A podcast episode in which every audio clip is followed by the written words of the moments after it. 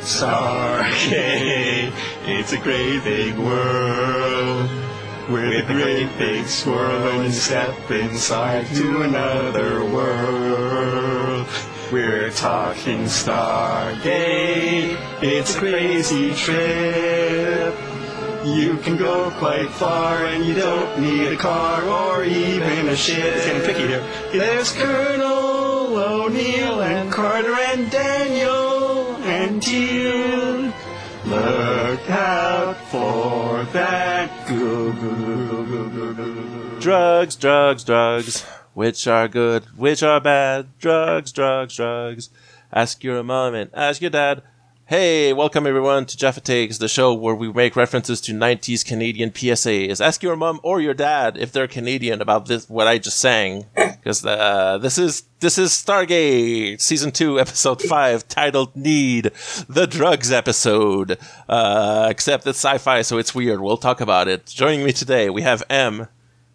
Hello. I almost thought you were going to go for "Don't you put it in your mouth," but I guess that doesn't really work. Yeah, with the no, metaphor. it's not. It doesn't doesn't apply to this one. This is the other PSA, uh, and we have Kavika with us also. hey. Uh, so our version of Dare did not have that. Uh, you did not ask your parents whether or not drugs were good for you. Oh yeah, I I, I- I hadn't even like uh, considered the meaning of the lyrics of this song, where they like I, I I actually looked it up on YouTube so that I would remember it right. But it's like when they say which are good and which are bad, they show like aspirin when they say which are good, and then it like shifts over to like needles and pot and stuff. It's uh, anyway. That's Yay. fantastic. Yeah.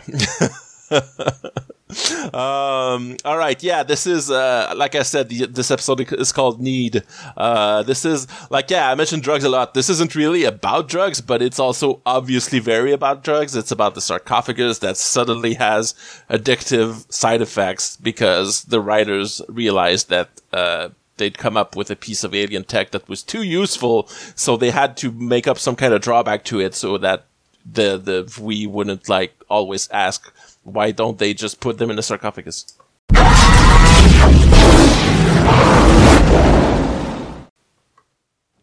But uh, yeah, no, uh, no. Uh, they our dare, I believe, did not want you to associate over-the-counter drugs with drugs. yeah yeah right? They don't want yeah i get it. Like ours obviously is the Cana- canadian version of it so it's a little bit more sensible and nuanced but like still it's still that. Yeah. Uh, no. Uh, uh, uh, s- uh, f- uh, first of all, uh, everybody, everybody is going to offer you drugs, and don't do them. yeah. That's bad. right yes. Just say no. That was say, the thing. Just say no because everybody will offer you drugs. Everybody, Uh-huh. and they're not just going to be like, "Hey, you want to smoke some?" No, no, no. A stranger on the No. street will walk up to you and be like, "Hey, man, you want to shoot up some heroin? You're only 11, but it's cool. You know, you've got money, Hey, son. right?" Hey, some kid from the suburbs who has no money and is like upper class or something wants some free drugs that like I hoard and like I'm, I'm addicted to it, them or I sell them for money or something. But yeah, sure, whatever. Wanna wanna wanna sh- shoot up some heroin? Yeah. Uh, that's that's how it works, as we all know. Yeah. No, there was there was uh, uh, no no real good interpretation. I was out, and I was out in the country too, so it wasn't even just like Yeah. Ah, you're gonna be hanging out at this park park shooting shooting hoops, and some guy's gonna no. I'm I'm going to be riding my bike uh, around the trailer park, and some dude is absolutely not going to hang out of his trailer. Uh, oh yeah. and be like, "Hey, why don't you come in here and uh, uh, smoke some crack?" Uh, Yeah, that's, that's not going to happen. the crackheads are just like desperately lonely people. They just they just want company, and they they'll offer all their drugs to someone to just be with them while they're uh, having their highs and whatnots. Um, yeah. So uh, the, so I compared this episode to the Buffy episode titled "Beer Bad," which is. Uh, which was like uh, made as a part of a, like an anti-drug uh,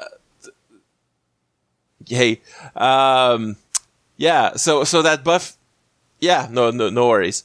Uh, that that Buffy episode that was made, like they they got uh, uh, subsidies for writing episodes that were like anti-drugs from the Oh, U.S. God. government, uh, and it was like about magic beer that turned Buffy into a cave woman, and it's like a, a highly disliked episode of that show and it's like i i, I kind of always saw that episode as like tongue-in-cheek and kind of sarcastic in a way that the writers didn't like that they had to do it this way and they kind of made it shitty on purpose. Uh not not everyone agrees that this is how it, that it was supposed to be that way. I don't know. Uh i'm not in the mind of joss whedon. Anyway all that to say This episode is extremely not that. this, this this episode is not that, but also it's it's it it has just enough anti-drug stuff in there that I had to look up if it was like part of a similar program because it's about the same era as that Buffy one, and like I, I say, I looked it up and like.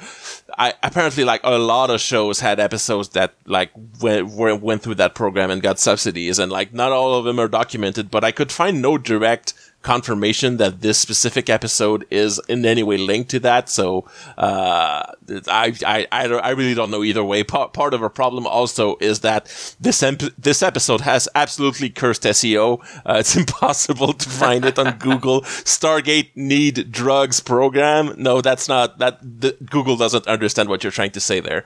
Um, anyway. Um, yeah, this is the, this this episode is also you know as as I alluded to, uh, like a, a, a little like content patch, not, not not a content a balance patch for for the the sarcophagus because the writers were like we need to make this thing less awesome because uh, it's going to be a problem and also we're setting up the Tok'ra for later in the season and that's going to be that's going to be linked into all that stuff uh, that's kind of alluded to in one scene in this episode. Uh, anyway, we open on some uh, P something planet uh, where SG1 is observing what appears to be uh, some Jaffa delivering Naquadah through the Stargate to other to another planet. Um, but as we'll learn later, these are actually all humans uh, undergoing. So we're, they're going to make a point about this that this guy is very parent is very paranoid about being found out. huh? Yeah, they He they. apparently doesn't have people watching the gate to have noticed them when they came in. that's that's a good point.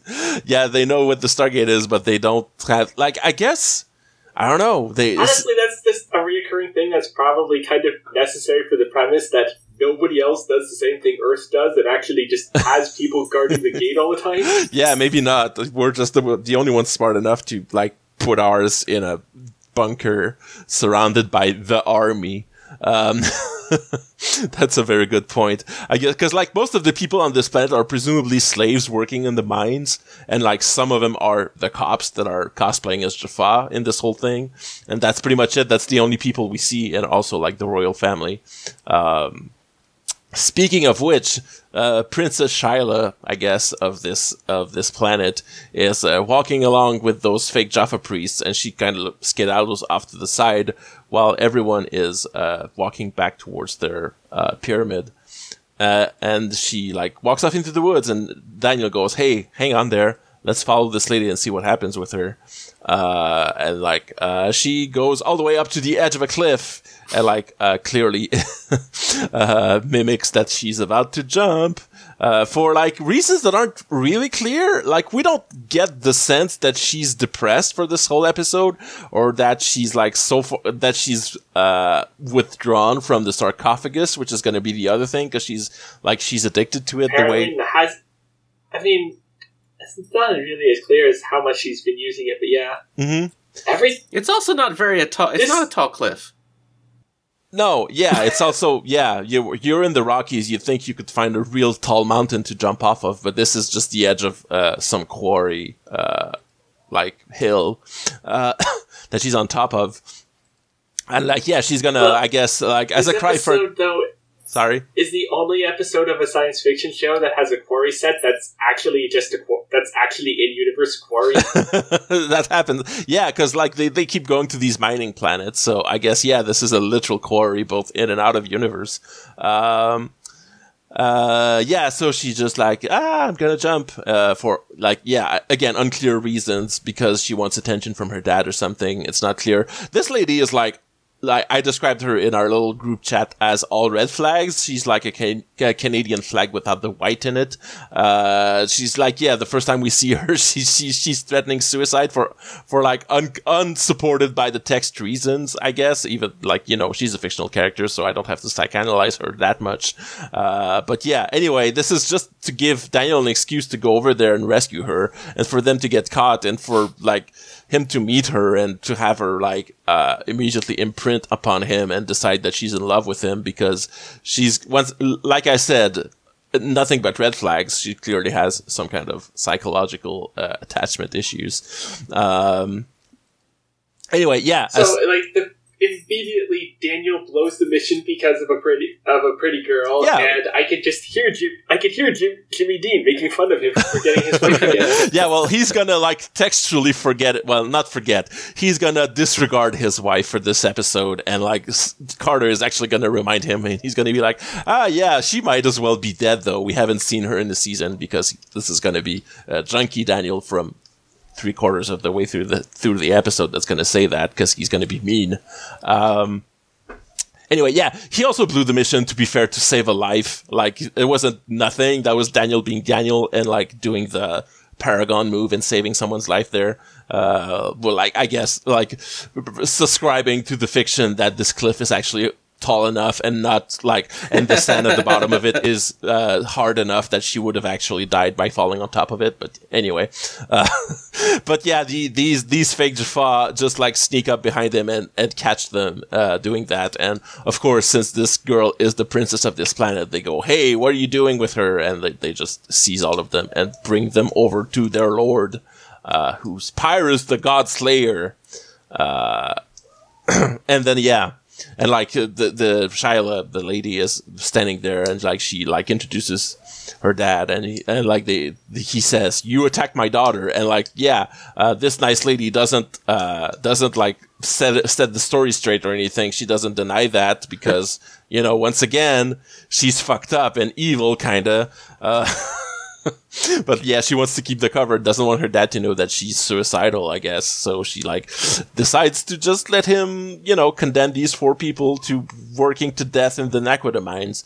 Um, oh yeah, there's a there's a little bit at the start of this uh, scene where uh, the Jaffa asked the, the people to uh, SG1 to kneel, and O'Neill says, "Actually, I have my I, ha- I my, my my knee hurts, and I don't want like he, he says he's, he's got a cartilage pro- problem, so he can't kneel. Uh, first of all." Uh, big relate. Uh, I realized like my knees are, are a little fucked up after uh, a lot of uh, working from home for the past couple of years. I went to go bowling recently and realized that maybe I need to see, see someone about that anyway. Uh, second of all, apparently that's Richard Dean Anderson really did have uh, knee problems after uh, shooting several seasons of MacGyver, uh, an intense action show that he was on when he was It is younger. a very physical show sometimes, yeah. Yeah, there you go. And so apparently he brought a little bit of truth to t- to his role in in that one scene, and he did in fact have trouble uh, doing strenuous activity with his knees. Um, so yeah, uh, yeah, all all of that. Yeah, that that the the the, the end result of that scene is uh, they they they get sent to the mines to uh, bang on some rocks with uh, some Um, shitty little uh, hammers. Pyrrhus also just like every one-off bad guy is just goes up a real creepo at Sam. Oh yeah, he he just like he grabs her face really aggressively in a really uh, uncomfortable looking way.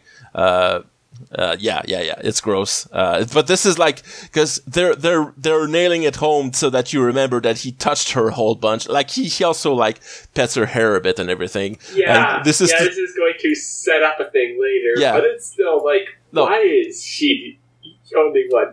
There's no not creepo way to explain that. yeah, it is. It is creepy. Like because yeah, this isn't like a, an episode about her being a pretty lady on like that. Or those other ones.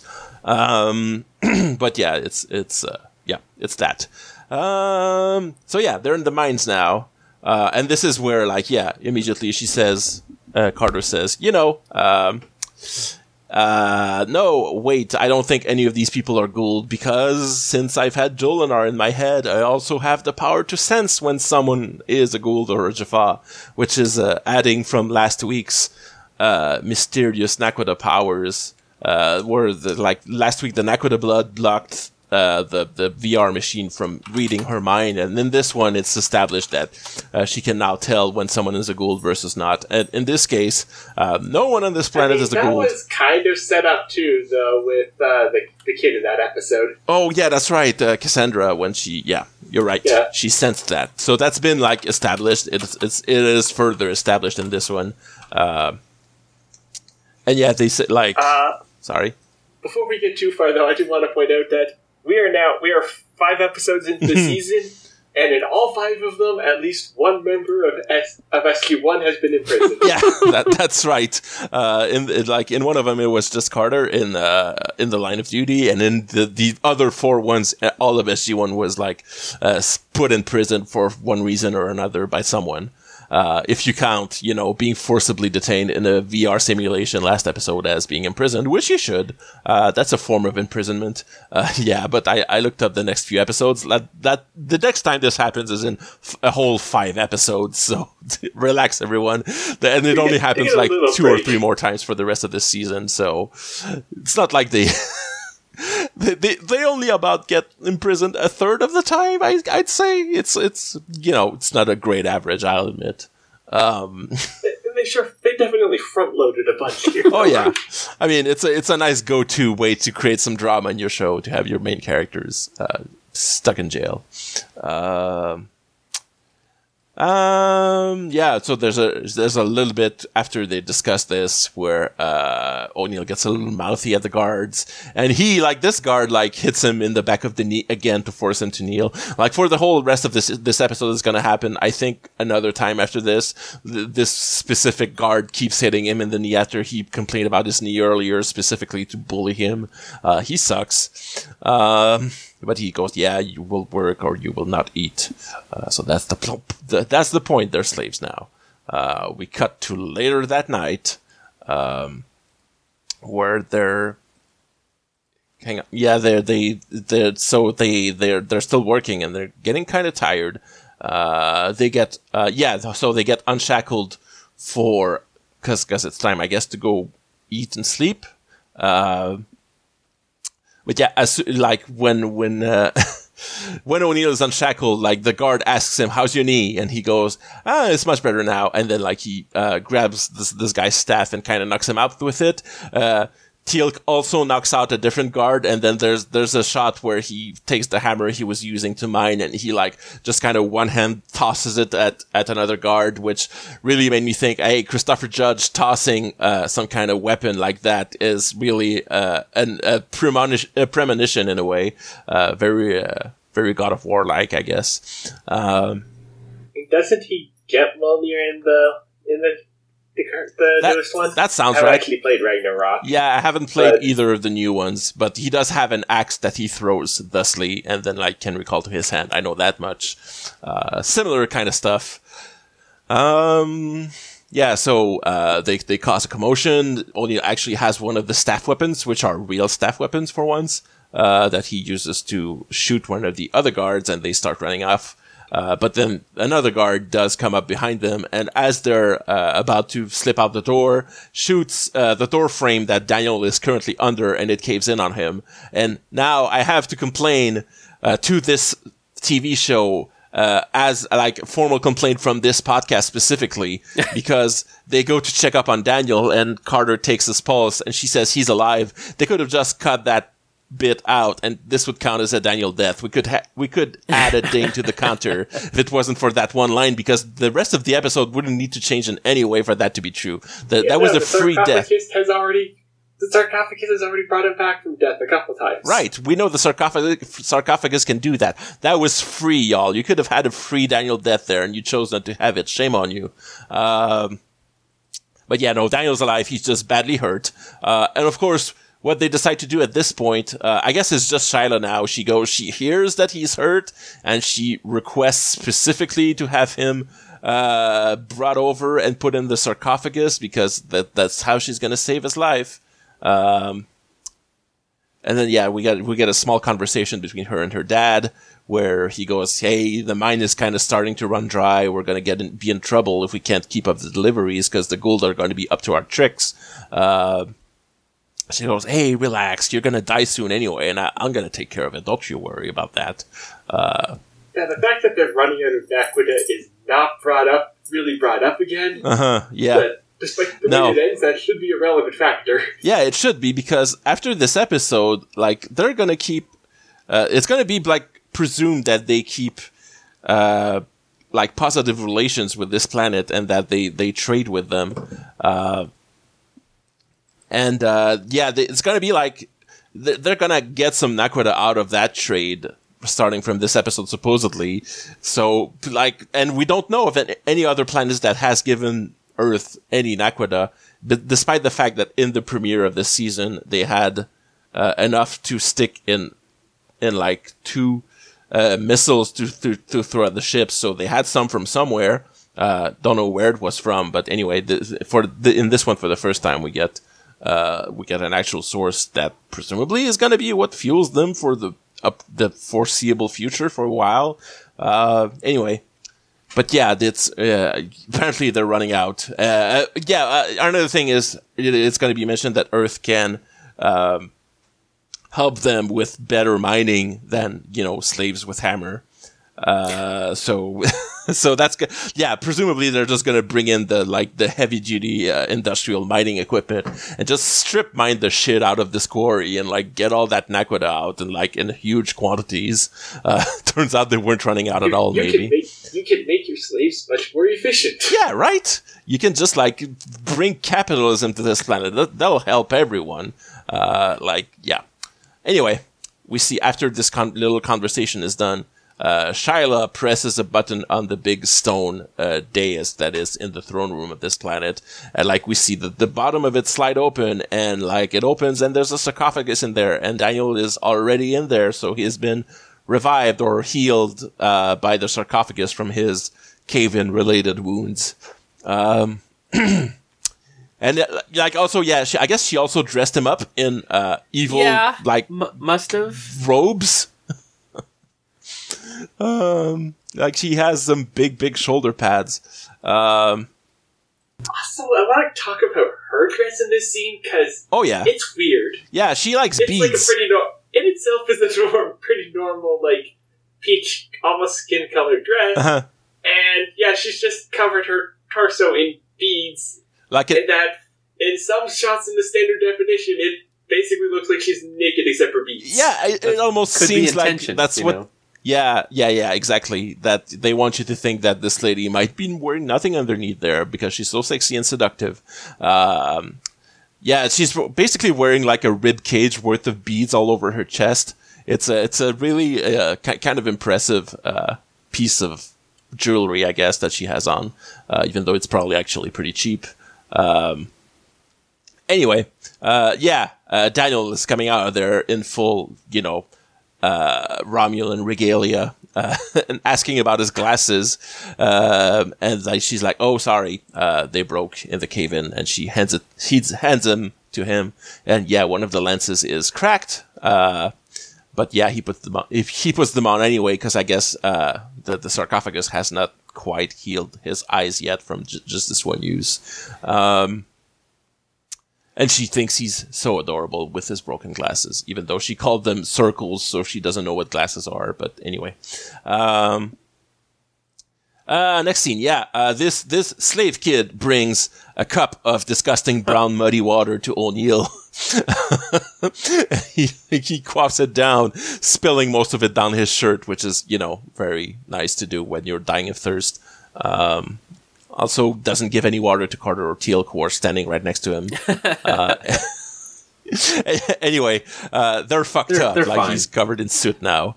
Um, so, oh yeah, okay. So a funny little scene comes after where uh, Shyla is walking Daniel through the forest, and she's like looking around, all smiles and stuff. And Daniel's like, "Oh, what are we? What am I looking at?" And she goes, "Isn't it? Have you ever seen anything so so great as these, which we call trees?"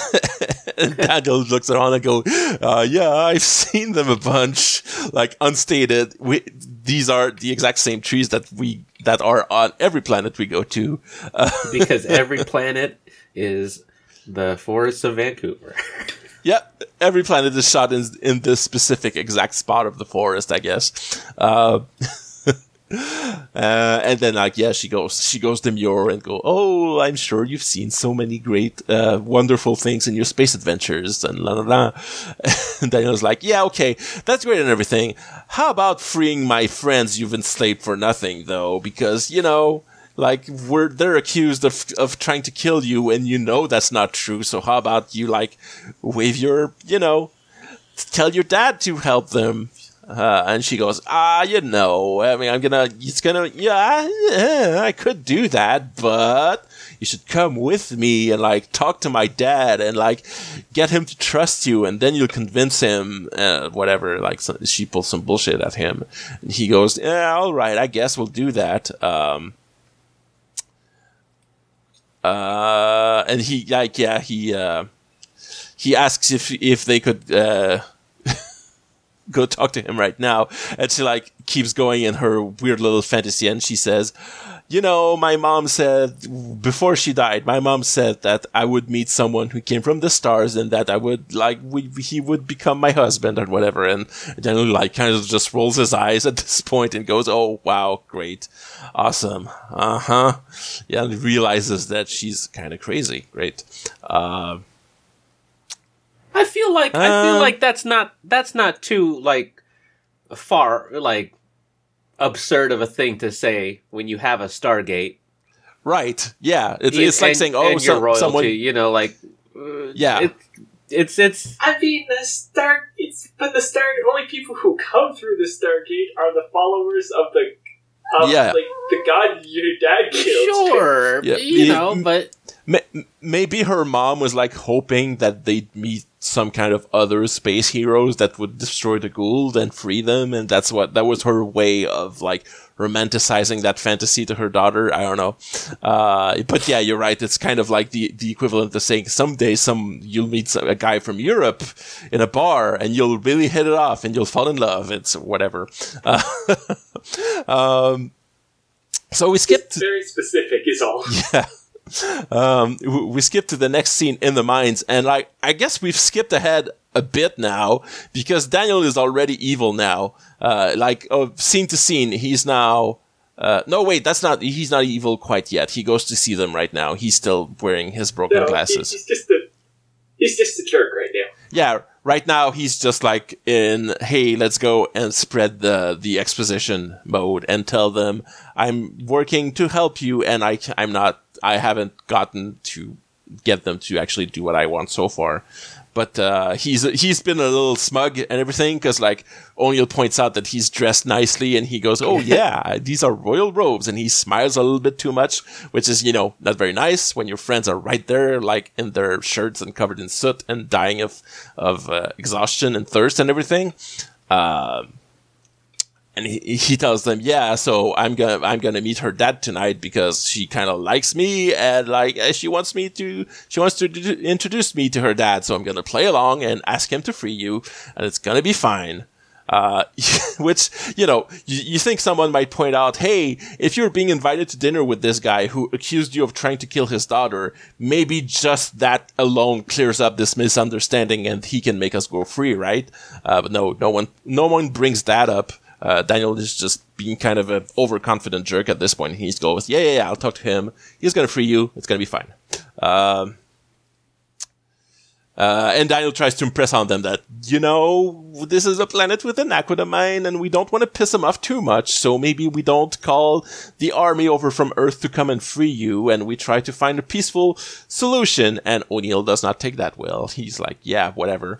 um, and yeah, Daniel mentions that he has a feast uh, tonight with the with the king, and O'Neill's like, "Feast, fuck off," because like They, they only give. They only give us brown water here. We don't even get the sludge from the last pr- from like two prisons ago. right and we're, we're about to learn that the king actually like pyrrhus ordered uh, them to be worked to death without rest or food or anything so they're actually just on a 24-7 shift of, of this fucking mine like every minute they could drop dead at this point uh, and he's like yeah i'm gonna go eat uh, these delicious salsas i guess uh, these delicious tortilla chips in salsa uh, which is what they seem i we don't get close-ups of the food or anything but it just looks like to be what they're eating um, anyway, yeah. So It's something he is dipping in something else. That's what we can tell. yeah, it's just the way that that Pyrus. So okay, we're we're at the next scene, uh, still in the throne room, but now there's a table laid out with food,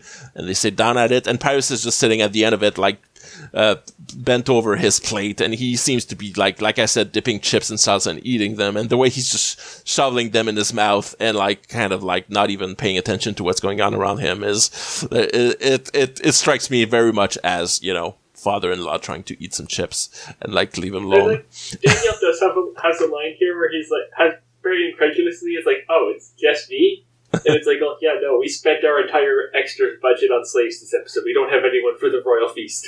right. Yeah, it's a feast just just for just for the three of you. Uh, I, I I I also like this the, this little bit where uh like there's a there's like an awkward moment in the conversation when nobody's talking and then Shyla's like, "Hey dad, tell him about how you became the God Slayer." And like Pyrus just like between two ships goes, "I killed the gods." And that's it. that's the end of the story. um yeah, but then he says like, "How long ago was that?" And he says, "Yeah, seven hundred years." Uh, and then Daniel realizes, "Whoa, the sarcophagus can actually keep you like alive for a really long time. That's weird." Uh, and then like he has a moment where he thinks maybe Shyla is also centuries old, but she's like, "No, no, I, I'm normal." Years old, it's fine. don't don't think about it too much. It's it's not weird or anything.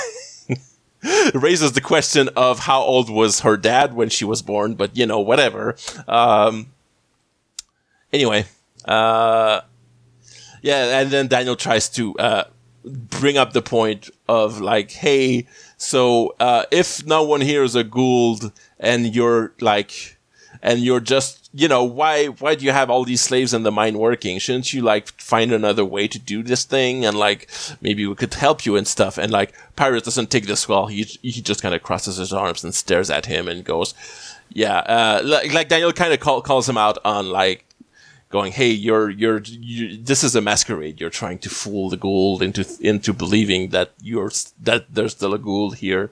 And like he doesn't like yeah that's what uh, Pyrus uh, goes, yeah, I, he goes like, uh, I'm not hungry anymore. he just gets up and starts to leave. And like Daniel goes, wait, wait, wait, wait, okay, uh, wait, can you please free my friends? Uh, and he goes, no, kill them. and like Shyla, I guess, like plays the, okay, let's find a compromise here. And she goes, how about you, you, we do what you said at first and you just work them to death forever. And he goes, I said that? Yeah? Okay, then do that. Uh, I do so like- that's great. I do like how the Goa'uld hate each other so much Uh huh. that as long as you get your your Oh, yeah. uh uh your, Your delivery. Your monthly delivery Yeah. of of stuff they're like that's fine i don't want to talk Yeah. to you Don't don't, send talk to anyone as, as don't call yeah, me right. i don't i don't want it i don't want anything it came in that's good Yep. H- how are It's- they doing it's- i don't care it's it, it's very true to life. As as long as your client delivers, you're fine. You don't have a problem. Don't care what's going on there. Like it's not like this episode never confirms or infirms if there's even anyone on the other end of that Stargate receiving the Naquadah. They might be dumping all that in a pile at the bottom of the Stargate. There's just a big pile on the other side. That's all they need to do. The Stargate, they just need to dial it out, go Yep. over there, and they're like, holy shit, there's like 75 years worth of Naquadah here. We don't even need to talk to these guys anymore. It's just in heaps. It's already mined for us. We just have to pick it up, literally. Uh, It looks like all the hats in the Prestige. right. Um. Anyway, yeah. Um, so yeah, that that's it. Then Pyrus just goes to bed, uh, and then Shyla comes back to, and talks to Daniel and says, "Hey, don't worry. I've I've talked to the guards. They're gonna treat them well as they work them to death without rest or water or, or food." Uh, and Daniel's like, "Hey, this is bullshit. Though we need to like do better to help them." They're And, on like, a death like, march, humanely. very, very U.S. foreign policy of them. Um, but yeah, so Shyla's like, yeah, we'll we'll do that. You know, it's gonna take time. We're gonna talk to my dad and like convince him slowly while your friends are dying slowly. We're just gonna convince him slowly, and it's gonna be fine. Um, uh, why don't you like rest in your sarcophagus for a little bit, and like we'll talk about it in the morning, I guess. Uh, so that's uh yeah and and then also yeah she kisses him and he like is not into it at first uh so yeah he doesn't i don't think he even mentions his wife at this point but yeah when he doesn't does like not. it she sorry He, he does not mention her at, to his to his new girl yeah no at all. he doesn't say that he's already a little bit high off of the sarcophagus i guess um but yeah, when she, like she gets upset that he did not kiss her well, and she goes, "You know what? Maybe a little, you know, a little sarco rest is what you need, and you'll feel all better in the morning." And like Daniel tries weakly to say, "Hey, that's I don't need that. I'm not hurt or anything." And she goes, "Yeah, but like imagine how good you'll feel if you go in there when you're already healthy." It's gonna be so good, man. Imagine like over overclocking your health like that. That's that's that's like you know, get on that grind, son. Um, so he goes, oh, I feel okay. like this is just an incredible abuse of the magic healing machine to like put your new boy toy in there because he's not getting enough. Yeah. Right? Yeah, yeah, yeah, yeah. It is. Um, don't do not over. They should just this should just come with a big warning with like a, a- a picture, like a, a big bar that takes up half of the height of the sarcophagus, and a photo of Daniel's junky face from the end of this episode on it that says, you know, sarcophagus could lead you to become crazy like this. Uh, don't overuse. Um, also, I, I just like to point out. I think I, I've said this before. It really looks like the sarcophagus prop isn't very deep. It barely has. Yeah. It's barely deep enough for a person to lie down in it, and it really looks like that lid is gonna. like he's going to get his face cut off when that thing is closing. yeah, it looks like it's gonna pinch his nose every time, and it's like you couldn't make it just like one inch deeper, guys. Like, what if you need to to to put someone with a slightly bigger head in there? You're like, it's, he's not gonna fit anyway. Yeah, Um, but Michael Shanks is actually a pretty big guy, but yeah. he right. doesn't look it because he's constantly standing next to Christopher Judge, who is a mountain. who is huge. Yeah, Christopher Judge would simply not fit in the sarcophagus. To be fair, uh, yeah, Michael Shanks gets away uh, by having long hair and wearing baggy clothes, and no one can tell he's built thanks to that. Um, so yeah, uh, we're we're on Earth now, uh, and like Hammond is just receiving a communication from Daniel saying, and who's just sending like a report and saying, "Hey, still haven't freed SG1. Don't send the army. Still trying to resolve this dip- diplomatically. I'll call you again in a, in 24 hours, and that's it." Um, It's very uncharacteristic of Hammond to have not sent someone after like Yeah.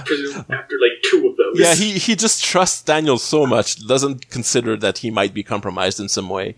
Uh, he's like, well, Daniel said, don't send anyone. We're not going to send anyone. I guess. I mean, that that makes sense. Like, there's been situations where where it was clearly a bad idea to send people over, but this is just not one of those. Yeah. Um. Anyway, yeah, we're back in the mine. like the, the message. He is like he is like three quarters of the way to a Mark Hamill Joker impression. oh yeah. So this is like yeah, we're back in the mine, and uh, Daniel is now now Daniel is evil. Uh, well, he's like he's a he's junkie mode now. He, he's like this is this is the scene that made me think Michael Shanks probably knew someone who was addicted to drugs in his life and like based that acting on this person because it looks like someone doing an actual impression of someone who is who has a drug problem because uh, that that's what's going on. He's uh he's very you know jumpy and staring and everything. He doesn't have his glasses on. He's gonna say that the sarcophagus fixed his eyes, which is gonna be temporary, I guess, because by next episode he's gonna have them back. But uh, anyway, um, uh, and yeah, he's he's like kind of like speaking in all directions too fast and like sweatily and everything. Uh, it's Oh, that's gotta be horrifying, actually, to think about it. yeah, Because the way why you need glasses, because your eye, your eyes end up getting misshapen. Your eyeballs Right. are not fully spheres. yeah, yeah, yeah. And if it goes back, they're grow. Your eyeballs are just Yeah, growing into weird shapes in a matter of days. Right. After. You're asleep from what- though. It's okay. Yeah. From what I remember, myopia. Well, the most common form of myopia is co- is caused by your eye being too deep. It's like it's not spherical enough. So presumably, when his eyes get fucked up again, like his eye kind of gets squished and gets deeper. Yeah, that's that's upsetting to think about. um, anyway. Um. So yeah. Uh, uh, yeah, so Daniel go- goes over and s like uh, O'Neill is well, the rest of SG One is not happy with him, and they're like, "Hey, man, what the fuck? We've been over here slowly dying for days, and now you come over. What's going on?"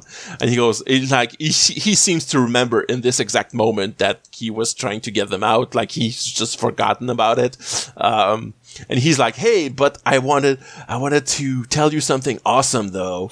um, and they're like, "Hey, Daniel, we are dying. Help us." Um, uh, and like he said, he says, uh, "Yeah, but check this out, though. If you if you use the sarcophagus when you're already healthy, it makes you feel so fucking good, and you can like live forever, and it's great because there's no downsides. And also, I'm gonna marry this girl because she trusts me now, and it's all part of the plan. I have a plan. It's gonna be fine. I don't need like he points out that he doesn't need glasses anymore. And isn't that great? Uh, he like he says that right after he said there's no side effects to the sarcophagus, and like Carter says, yeah, that's a side effect, Daniel, that you fixed your eyes. Uh, um, uh, and like, uh, yeah, O'Neill says something like, yeah, get us out or we're going to have to break out and it's not going to be pretty. And like, Daniel says, yeah, no, don't do that. I'm working on it. And I've contacted Hammond and told him not to send anyone to rescue you because everything's going to be fine. I got it. Uh, O'Neill is not pleased. Uh, and like Daniel says, yeah, but like if we resolve this without violence, we'll have all this Naquadah and the sarcophagus, which is clearly like he, he puts a lot of sweat on that line to, to really hammer home the point that that's the part he really cares about. Um, he says like, yeah, he, Sam asks him how many times he's used it. He said, I don't know, nine or 10. He's like, he's lost count. So that's good. Uh, already like also nine, nine or 10 times, either he's been using it like, four times a day, or or they've been there for ten days now, which is like fucked up. Um, a long time to be uh, working in the mine and Right. drinking and drinking uh, pond water. Yep, exactly. Uh, yeah, okay. There's the I'm gonna marry her bit after that. Uh, it's a little later than I thought. Um, yeah, and like uh, when he he's like insulted when the rest of SG1 uh, thinks that his plan is a dumb shit idea that's not gonna work and they're gonna die. He goes, "Oh, fuck you," then, and he just kind of waves them off and leaves, which is very reassuring. Um, and then like, yeah, so we're back in the throne room now, and Shiloh is like, all right, uh, bad news time, my dad is dying, and like the sarcophagus has lost its effect, it can't keep up with him anymore, and he's gonna die, and I'm gonna be queen, and I'm scared. And Daniel is like full uh, douchebag power pose, staring in the distance, and goes, hey, that's not so bad, you're gonna be queen, baby, it's gonna be all better, I don't, I'm sorry that your dad died or anything, but isn't that great that we can do this now? Uh, and like she doesn't like she very meekly barely doesn't like clearly she still like likes him too much to like push back against the fucked up shit that he's saying. Uh but then yeah he he goes into a monologue just like listening to himself talk more than more than he's listening to her saying hey back on my planet i always felt so out of place. Uh, for some reason like being one of the heroes who saved the world multiple times wasn't fulfilling to me and also looking for my wife that was kidnapped by bad guys. But ever since i came here and became addicted to the sarcophagus everything's been looking up and now i just want to be here forever and i think that's fine and i don't think that's a problem um yeah, this is nothing to worry about. Yeah, no, it's it's it's also not very subtle. And just the this episode, all all told, uh, not one with a lot of nuance in it. Um, then yeah, back in the mind, we get the little uh, exposition scene where uh, they're passing that cup of brown water around, and we see that Carter has dozed off, and like as O'Neill is handing her the water, she wakes up and is startled and says, "We don't use a sarcophagus." And then like she she realizes, yeah, They've got they've got starbit screws on this planet. Sorry. Oh, nice. I like. You're right. We can see that on this nice HD stream. Um, uh, that's that's a good point. Phillips screwdrivers, uh, a standard across the galaxy. Uh, um, anyway, Any- they, the, they- the sign of civilization is the inclined plane. right. Um, all right, yeah. So uh, Carter figures out that she was having a Jolinar dream right just now. Uh, y- you know, it's gonna be uh, more. The, the whole thing with Jolinar's memories is going to be a lot more central to the plot coming up later this season and next season. But this is like kind of brought up sideways right now that the fact that she was with Jolinar for a whole day or whatever means that their minds kind of melded and their memories were shared and she's still keeping like in the back of her subconscious some of what Jolinar knew. Uh, and one thing that like, yeah, she just dreamed about a memory of n- the Tok'ra not using the, the, the, the sarcophagus for some reason. And like she said, she heard the word kalash and then like, uh, Teal'c says, "Yeah, that's a good word. Word. It means soul." And she goes like, "Oh, so the the Tok'ra thing, the sarcophagus steals your soul. That's why." Um, But you know, if the Tok'ra, you know, responsibly use the sarcophagus, you know, to stop hosts from dying, yeah, they would be in a lot better position than they are Yeah, when we they- finally see them. yeah, they might feel be, but it, well, and I feel like if you just don't sleep in it every day, you're probably okay. that's Daniel, that's was- yep. This, was like Daniel's third time being brought back with it, and he was fine until he went into it healthy. Right, exactly, and it's you know, it's also like made a comparison. Like the sarcophagus is, is addictive, but it also keeps you alive and can heal any ailment up to recent death. So we should destroy it and never use it. Unlike you know, th- we as we all know, we never use any medicine that may have addictive properties here on here on Earth ever. Right? Uh, it's not like you know, literally when my partner was giving birth, they were piping morphine straight into her spine or anything. Um, anyway, um, anyway, yeah. So O'Neill is brought to the throne room where Daniel is like fully uh, sideways laying down onto the throne like a big jackass uh, and O'Neill like comments on it and says oh wow the man who would be king and then like this this fake Jaffa guard once again whacks him in the back of the knee and the, he collapses onto his knees once again poor Jack I feel like I feel like they're gonna need to. We shouldn't have told the cop where where he could hurt, where he could just easily hurt you. Yeah. yeah yeah I feel like they're gonna need to put Jack uh, in in the sarcophagus just as a as a sorry. You know, just just like yeah the the physical therapy sarcophagus session is what he needs basically uh, um yeah and like jack's cry of pain as he collapses to the ground is what uh, wakes daniel up from his nap and he goes oh hey jack and he just kind of skips to the edge of the of the dais and like he's giggling he sits down on on the edge of it and he snaps at at the guards to to leave them alone like a douchebag. Um and like, yeah, clearly like having absolutely no empathy for Jack, who is literally dying on his knees in front of him. He goes, Hey, buddy, everything's great. Actually, don't you worry a second. Uh, we're gonna get out tomorrow and, uh, it's gonna be fine. Even though, you know, it's, it's hard to even, to even like think that SG1 could have a chance at still being alive tomorrow, considering the condition they're in now and what we know they're subjecting them to down there. Except maybe Teal'c, who has the whole Jaffa thing powering him. Uh, oh yeah, uh, Jack does bring up, "Hey, Daniel, do you think maybe you might be a little evil now, now or anything?"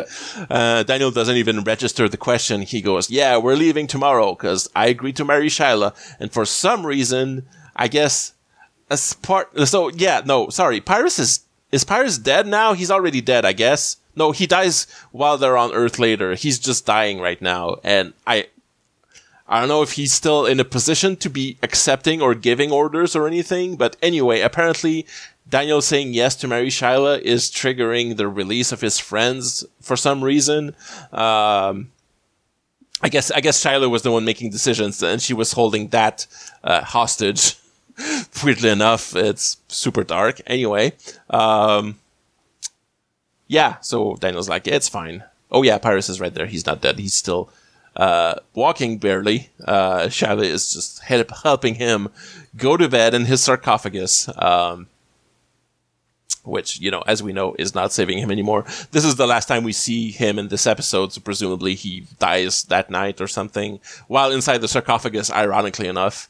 Um, and then, like, yeah, we, we, we have a nice sunrise scene at the Stargate where, uh, where Shyla is like ge- saying goodbye to, to SG1 and saying, uh, you know, my dad was great once. He's maybe a little bit of a jerk now. I hope you don't hate him too much, but uh, here you go. Have this complimentary basket of Naquadah on us. Don't worry a bit about it. And uh, looking forward to seeing you at the wedding. and O'Neill's like, yeah, thank you. Yeah. Um, Here you go. This is what you. There you go. This is what you've mined in the last two to ten days. yeah, you get to keep like a nice 10% of it. Yay! Um, Daniel, like, plants a whole ass French kiss onto her lips as he's about to leave. Um, and he's like, yeah, uh, keep the lights on. I'll be back just in just a jiffy to get married to you, my fiance that I love. Bye bye. And they just go through the Stargate. And like the scene where they walk through the Stargate is very funny because Hammond is standing right there and he watches them walk out. Uh, and like the, the, the three miners uh, are completely fucked up, and Daniel is wearing uh, regal robes, and O'Neill's like, uh, "Yeah, it was nice over there. Uh, we got some Naquadah. Daniel got engaged. Please close the Stargate." he says he's gonna go take a shower. Um, so yeah, uh, Daniel obviously now is getting a physical with Fraiser. Uh, and uh, no, wait, we, we've skipped over the physical, but this is like after this now. Um, the the Carter is, uh, I guess, sorting and like preparing the Naquadah to run tests on it and stuff. And Daniel is is, is standing there, and she goes like. Uh, yeah, so we just had your physical, and Fraiser said that basically you are all the way fucked up, my buddy. Uh, you need to like sit down and relax and try to get it out of your system now because uh, it's really bad over there. And Daniel is in denial about it. He's like, no, no, no, I feel fine. It's fine. It's fine. Everything's fine. Um, then we cut a little bit later, and he's like kind of pacing back and forth and saying, you know what?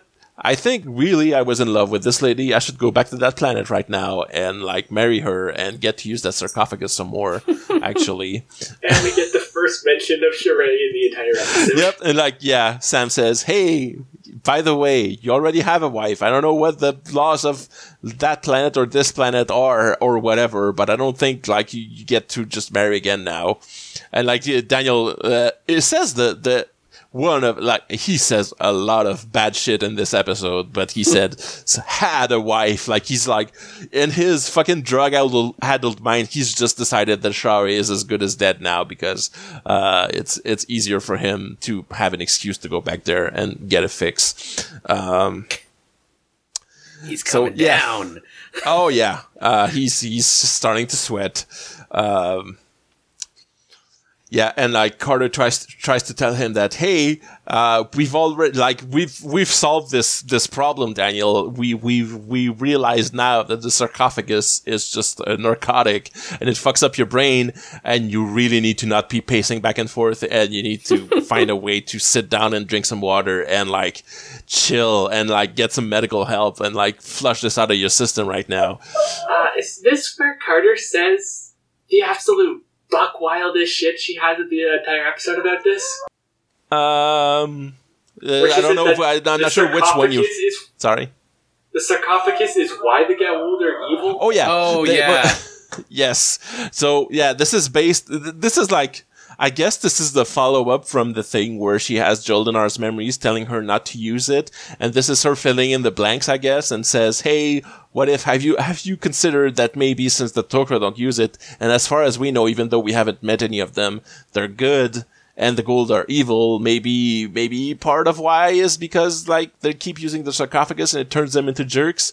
And like this is, I guess, I guess this is canon. It, it's, it's accepted fact that this is the sarcophagus is part of what makes them evil, even though you know they had to have been evil. prob- yeah, You're gonna say it probably doesn't help. Yeah. But you know, the whole being born godheads of an intergalactic religion is, you know, Yeah. probably a bigger contributing factor. Yeah, so so so the canon explanation is it's the sarcophagus plus the genetic memory since like because of original Goa'uld sin or whatever all the all, all their offspring are also evil because of because of genet- genetic memory and yeah and the the other thing is we know that the Goa'uld had to have been you know, uh, conquering warlords before they had sarcophagi because they stole that tech from someone else. So logically, that can't be the entire explanation. But you know, whatever. It's yeah, it for sure doesn't help.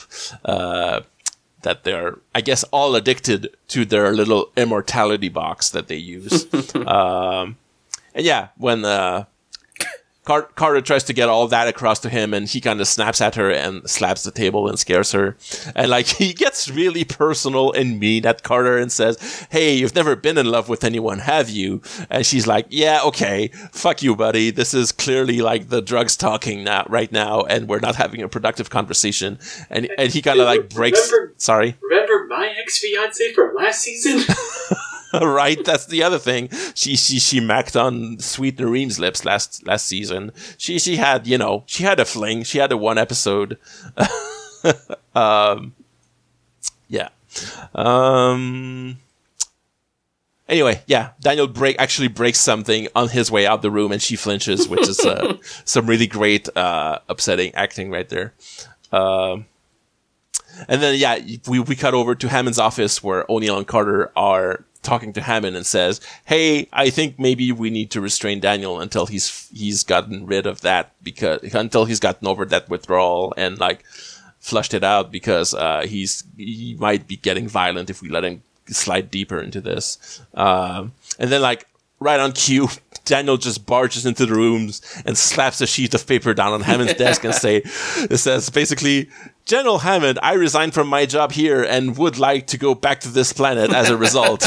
and like O'Neill just rolls his eyes and says, "Are you fucking serious, man?" Uh, um, yeah, it's, it's, it's, uh, uh, Jack actually denies the request in Hammond's name as soon as he asks it, and like Daniel says, "Hey, I wasn't talking to you," and then like just passes out from withdrawal.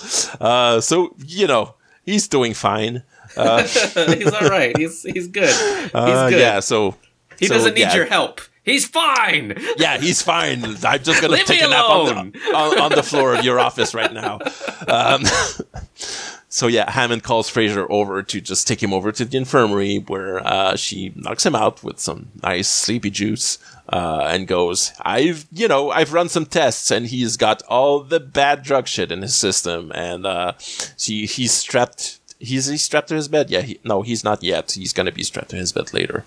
Um, because like yeah he wakes up from that sedative he's supposed to have and tries to to to get up and go away and they just like hold him down and like stick another needle in him to really really knock him out um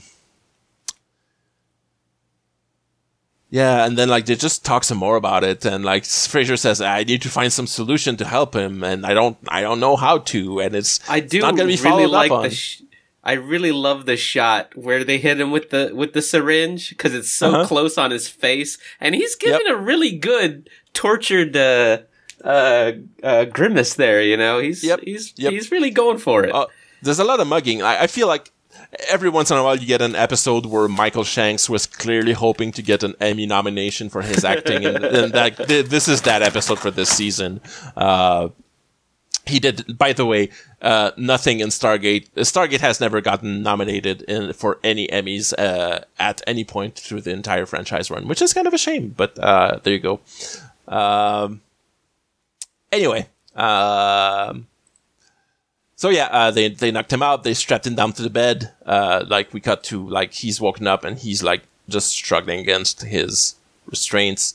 Uh, clearly having a bad time. Uh, there's like a this next bit is a little slow, but they just like keep watch over him and uh, watch him with cameras and stuff. Uh, Fraiser goes over to like look at his eyes, and I guess he's managed to rip his restraints loose because while she's doing that, he just like grabs her and throws her aside like over flips her over his bed and then a guard comes in and he actually like before he can get his gun out he just wails on him like a fucking chimp like he he murders that guy. We don't like it's it's really brutal the way he's just Yeah. like fucking punching him while he's down on the floor. Um yeah so he runs out uh, and like just a second later uh, Jack glances at the camera and sees that he's not in his bed, and he just runs out and hits the alarm. He sees Fraiser is getting back up, and she's fine, but she's a little bruised. Uh, and like he runs after Daniel. he like corners him in a supply closet. Um, and yeah, he enter he enters that supply closet and like he's looking for him, and then fucking just he he took that guard's pistol, I guess, because he just shoots the fluorescent lights uh, over Jack. and they, they have a little yell conversation where like, hey, Daniel accuses Jack of trying to kill him, and Jack's like, no, I'm not doing that. I'm trying to, I, I'm I'm trying to help you. Gandalf uh, impression right now. Um, so yeah, they, they have a they have a bit where they fight a little bit, and like O'Neill kind of rushes him and manages to get the gun out of his hand, and like they they toss each other around a little bit, like collapse a bunch of shelves, uh, and that that ends up with Daniel just holding his gun on Jack and like staring at him, and Jack just trying to talk to him reassuringly, and Daniel eventually just like uh, breaks down and has a a, a nice fucked up like crying face and drops the gun and Jack just hugs him. And that's it for the addiction because uh, we cut to an unknown amount That's of all you need to treat addiction. You just just need a good hug. you, you, you need a hug and like a, a time lapse cut that like uh, of an unknown unknown amount of time later and now Daniel's fine and he's wearing a new pair of glasses because his old one broke uh, but they're completely identical so I guess he If- just has sorry If we weren't under Cheyenne Mountain, I feel like the transition should have been like to him on a porch, looking Yeah. at a sunrise. yeah You know, Good- but because we're like underground, so you don't get that. yeah because like kick, Eyeballs have stretched back out. Kicking a heroin addiction can take I don't know weeks, months. It uh, some sometimes some people never quite get rid of it. It's it's hard as hell, and this is like some weird sci-fi shit. So who knows how long that'll take? Uh, we don't know how long that took. Anyway, it's just completely abstracted. Um, anyway, we're in Hammond's office, and uh, cleaned up Daniel with glasses uh, walks in there and goes, "Hey, so." Uh, this is fucked up, but I think we should go. We should go back to that planet now. Um and they go, "Hey, no, I don't think so, buddy." and he goes, "No, wait, for a good reason this time, uh, because first of all, the people of that planet are being enslaved to work in a mine, and we should help them. Second of all, they have Naquadah, and we need that, and also we have machinery to, you know, strip mine their stuff, and that's gonna, you know, we can get all the Naquadah and help them, and like we could just set a little aside to give to their ghost ghoul that they think they're serving, uh, and then like keep the rest for ourselves, and everyone wins." Uh, so that's the plan, I guess. Um, so they decide to do that. Uh, uh, and then, like, yeah, uh, Jack is not sure, but he eventually relents and decides to go.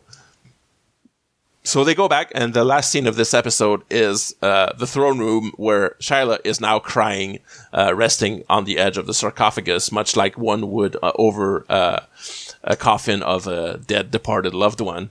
Um, because, like, yeah, we can assume that Pyrus has died off screen while while while Daniel was kicking that addiction.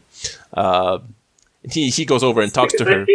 Sorry. he, he is like crying right right over the open sarcophagus. I just kind of assumed he was in there. yeah. Guest died. Th- th- this might be the funeral. It's not clear. We don't see him anyway. Um, um, there's no one else there either because, as we said, there's basically no extras for this episode. Um, but yeah, the, he Daniel goes over. No, no, wait, he's he can't be in there because because they're going to shoot the sarcophagus in a second. Um, uh, yeah, so he talks to her and he says, "Yeah, okay, I came back. I, I came back to tell you that hey, I'm not I'm not addicted anymore. I, I'm clear-minded now. Uh, this was this relationship was extremely toxic, and we should not have it. By the way." And he she goes like, "You never loved me." Uh, and he's like, kind of like goes, yeah, yeah. I mean, I came back though. It's not like I guess I think I that means I care on some level, but you know, yeah, no, I wouldn't describe it as love exactly. Uh, it's too fucked up to be called that. Uh, anyway, uh, Daniel's like trying to sell his plan that like, hey, we're gonna help you mine, but uh, like part of the deal is we're gonna have to get rid of the sarcophagus for you because that's it's fucked up what it did to me, and like we can't let it do that to you too. Uh, and once again, like they they they decide to actually she just goes up and takes one of the staff weapons and shoots it, and much like in Hathor, that just like makes it go all sparkly and stuff and kills it, and like it, it smokes a little bit and it's dead, and that's the end of this episode. And Unlike Hathor, it doesn't frickin' explode. no, it doesn't blow up because in Hathor it was one of the hand devices that did that, and this is a staff, so that's completely different. Uh, much less dangerous. Uh, also, like for a solemn final scene of the of the episode where we don't want the characters to be in danger. Um, yeah, I, I'm just now imagining, like immediately after the cut, after the cut, Dan, Daniel's like, "Okay, okay, now we need to go to the other side of the room very quickly." oh, by the way, was was your dad in there? Because he's not going to be anymore now. Sorry. Um, no, yeah, and like yeah, as mentioned, you would think they would just go, "Hey, you can't use this anymore. So how about we take it over to Earth, send that over to Area 51, and have the NID look at it and maybe figure out how this thing works, so that we can get the useful stuff out of it without the addiction." But no, they don't even mention that. This is just another Jimmy Dean moment where he's not here, but he would be losing his mind at them giving up on a thing that they could have had at the end of this episode. But they do, they- you know. they got they got Naquadah this time. It's They- not a they got total Naquadah. loss. We've got we've got a new mineral to experiment with. Right. Not just not just put into ICBMs that we fire into space and do nothing with. Right. Uh, I mean, they're going to do that a lot too. Yeah. I mean, it's going to be science stuff. It's going to be like reactors. They're going to experiment with energy production with that stuff. But yeah, they're going to have an ongoing supply of Naquadah going forward, and we're never going to question where it comes from. And I guess this episode explains that they they, they have hookups that gives them Naquadah. Uh, wasn't there wasn't there Naquadah on the planet from First Commandment?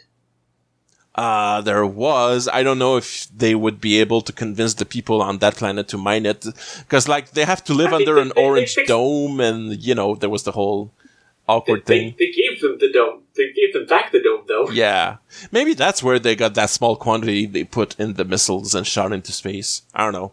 Um yeah. It might, might, might be like it's presumed that a, a whole bunch of planets are Naquadah mine because that's the, you know that's what Abydos was that's what the Goa'uld were using human slaves to mine. Uh, Yeah. so anyway, anyway, uh, this one has it, and that's it. That's it for need. Uh, so next episode is Thor's chariot, which you know uh, kind of gives gives away the game in the title right there. We're gonna go back to the whole Thor plotline from last from last season and progress it. Very exciting.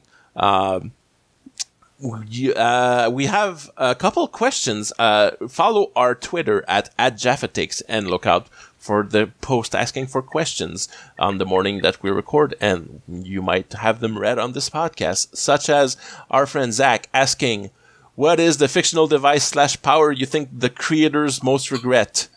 Uh, what, and also, what do you think is less clunky, re- retconning it or just doing like lightsabers and saying they can cut through anything, and then that's just not true? Uh, um, I don't. I, it's it, it's hard to tell, right? Uh, What's the? Oh wait, I feel like ah, I forgot. The the, the I'm sure I'm sure this. relevant to this podcast, Mhm. uh, the shooting something with a zap three times. Yes. Yeah. Yeah, that's Yeah. the one I was I was trying trying to remember. Yeah. yeah, they, they established that they're, they're going to do that exactly twice in season two and then never mention it again, and then they're going to make fun of it later on. yeah, Which also answers the second one because yeah, it's like it's technically still canon. We're just never going to do it, and don't don't think about it too hard. right. Um, Yeah, because Yeah. like you'll see them using Zats, and I mean they'll just fire it off like it's a laser show, yep. you know. And you're like, well, shouldn't like everything be fucking disintegrating around here? yeah, Like- yeah, yeah that, that's fucked up. And then also, the that's is weird because they're, they're gonna have these like cover fighting scenes where there's someone firing a zat at people undercover, like many times, like you're in a sh- shooting game and trying to kill them, and like that, you know. But also, they that's the gun they use when they need to shoot someone exactly once to get them out of the way. It's it's it's uh, it's like yeah, it's two weird use cases that don't seem to go well together uh, for the zats. Um, yeah, and like yeah, for lightsabers, uh, like what they did for lightsabers, I don't think.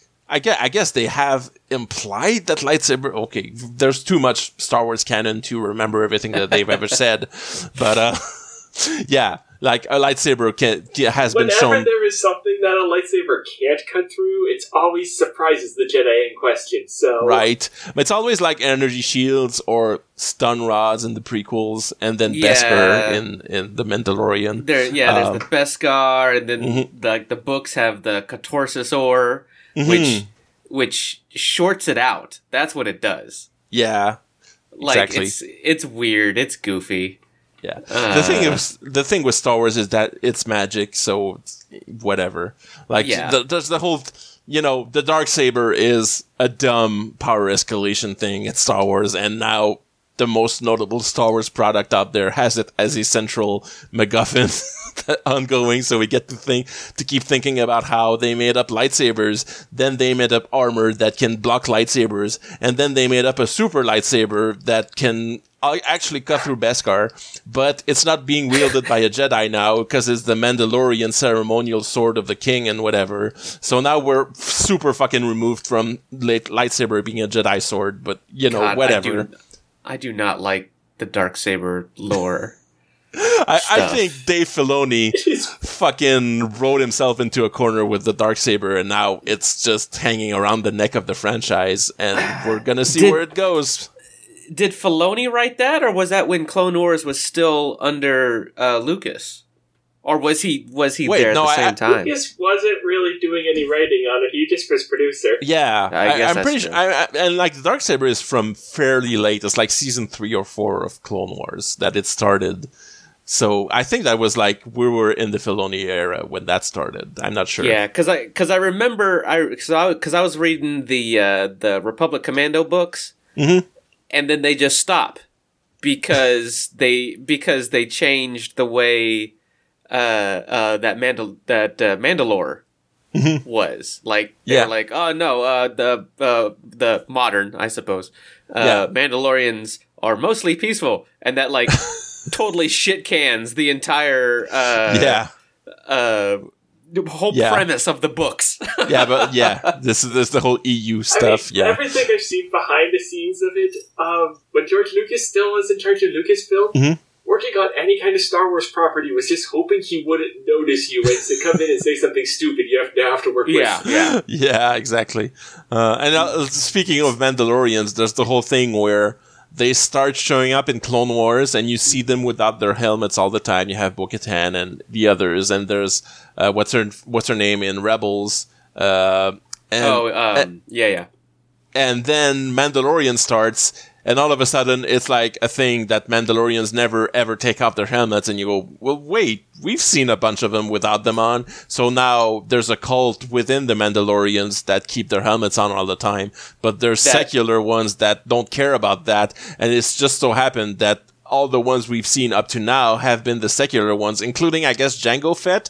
It's not super clear if he's a full-on Mandalorian or if he just has their armor. It's not clear. Anyway, Yeah, they've I done. mean, I think it's reasonable. It's just like you know, they're a reform, there are a reformist and orthodox Right, yeah. But, but it's fine. it's just they keep adding layers of complexity to like fix previous contradictions. It's just Star Wars. Wait, that's Star Wars. That that's that's all. That's all brand writing when you have to deal with decades of canon. Pretty it always gets to that point. Yeah. It's it's the But- equivalent and- and of it- yeah well, and it and it is disappointing because like yeah the the cornerstone of of the whole Republic Commando things, like there's Mm-hmm. there's several things that changed, but one of them was that with the with the Mandalorian culture being an adoptive culture, Yeah. they are more strongly attached to family, Mm-hmm. uh, uh, uh, kind of stuff. Yeah. um, which w- they're trying to do in, in this one, but yeah. Well, that's that's the Uh, whole Grogu thing. That's what. yeah, yeah, but like that was the whole uh, uh, push in the books was because like all the clones, uh, which are all Jango Fett, Mm-hmm. uh, and they're all fucking orphans. Uh, like it's it's it's a it's a real focal point. Yeah. uh, and you just you don't really get that anymore. Yeah, like, and now, yeah, in in none of the stuff, there's no connection between the clones and the Mandalorians that we've seen in any of the modern post uh, EU uh, Star Wars stuff. Like, I, Yeah. I don't know, uh, I don't know if the Bad Batch is gonna run into a Mandalorian and explore that at some point or whatever. But I, my hopes aren't up very much. Wasn't, wasn't there some interaction between Mandalore and clones in Clone Wars? It, I Yes, it's been a there, while there were because they go it, to but- Mandalore and they meet Bo-Katan and her sister and whatever. Uh, I don't remember Yeah. all of it, but yeah, they, they go there with Obi Wan and Anakin, and there's the whole arc there. But they don't Yeah. they don't really explore the fact that the clones are clones of a Mandalorian. Like you, as, like you you heard me hesitate to say Jango Fett was a Mandalorian because I'm honestly not sure anymore, even though I feel like that's been established. But yeah, I know, Uh, I know it, and I don't. I it, it's hard to tell what is old canon and what is new Disney canon. yeah, Uh, Especially since new Disney canon will just sometimes pick something up from old canon and be like, no, this is canon. Yeah. This is canon again. Yeah. Don't worry about yeah, it. yeah, Yeah, like Thrawn Like- is a like Thrawn has been on Rebels, and he's gonna be in He's going to Ahsoka. be in the Ahsoka show. Yeah, yeah. which- okay, sure. Yeah, yeah. Whatever. I Thrawn showed I- I up, and I was like, "Wow, this dude is super lame." yeah, and and then on the other, I, I think if they're going to make anything with Thrawn, you should make it in the style. You should make it in the style of West Wing, but you just throw in Star Wars words. But it is basically just walking and talking through a spaceship. Oh my You're god, right. that's fantastic! No, everyone else is walking and talking. He's just standing there. right? They're, they're all they're all talking around walk. him. He, The- he he's the one that he- people walk to. Um, that- you, you know what? That would be even better. E- no scene he moves. He's yeah, always, he's just he- always standing. You, you never cut see to him. a different scene and he'll be there, but there's no transition. Oh, that's great. Put, put us in charge of Star Wars. We have great ideas like that. But yeah, and I was gonna say also you have that where they they just have Thrawn show up in canon, and then also you have Cassian Andor and Jyn Erso, which are clearly Kyle Katarn and Jan Ors, but they've just made new characters to replace them now. It's it, they just Disney just does whatever the fuck they want, I guess. Uh, I mean, it's it's fine. You have lots. There are lots. Star Wars has a long history of people who are very clearly the same person, Uh-huh. but they're just also there. yeah, Like, going back to Dash, Dash Rendar. right. Um, okay. Uh, this has been our Star Wars podcast, Jaffa Takes. Uh, you can also send us an email to jaffatakes.podcast at gmail.com. You can join our uh, our Discord channel onto the en- Audio Entropy Discord server. Uh, link in the description. You can join. You can also follow my regular Twitter at the real Simben. Uh, M, where can people join you? Uh, you can find me at Emma Feely on Twitter. Great. Kavika, any last words or uh, wisdom for our listeners? Uh, yes.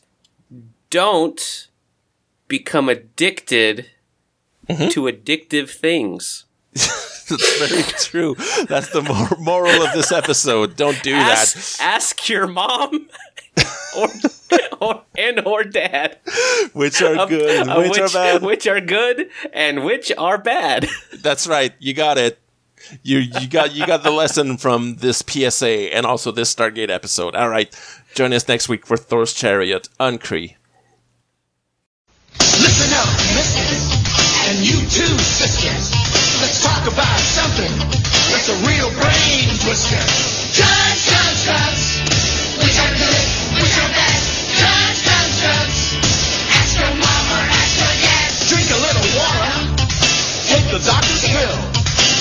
drugs can make you better when you're feeling ill. Drugs, drugs, drugs. Push your bills, push your back. Drugs, drugs, drugs. Ask your mama, ask your dad. There's lots of other drugs that sure have a flaw. Watch it now, man. It's trouble with the law.